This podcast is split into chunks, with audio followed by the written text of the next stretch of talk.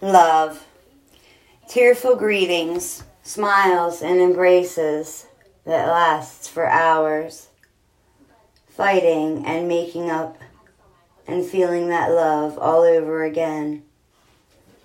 That is what love is. Love is so much more than words and emotions. It is deep thoughts and worshiping.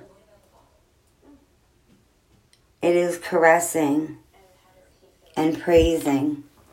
It's healthy and strong. It's passionate and encouraging. And it is treasured and needed by all. Love is so underestimated.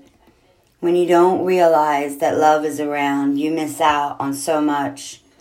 You forget to look for the tiny inklings, like when you get to see someone dreaming and smiling in their sleep, or when you smell that freshness of the essence in the morning, or witness all the hard work they put in for that day. Sometimes love is underrated and knocked down because of the pain it can cause. But true love is about accepting and appreciating the company of someone. When you let your feelings dangle, waiting for surprise, let yourself smile inside. That is being in love.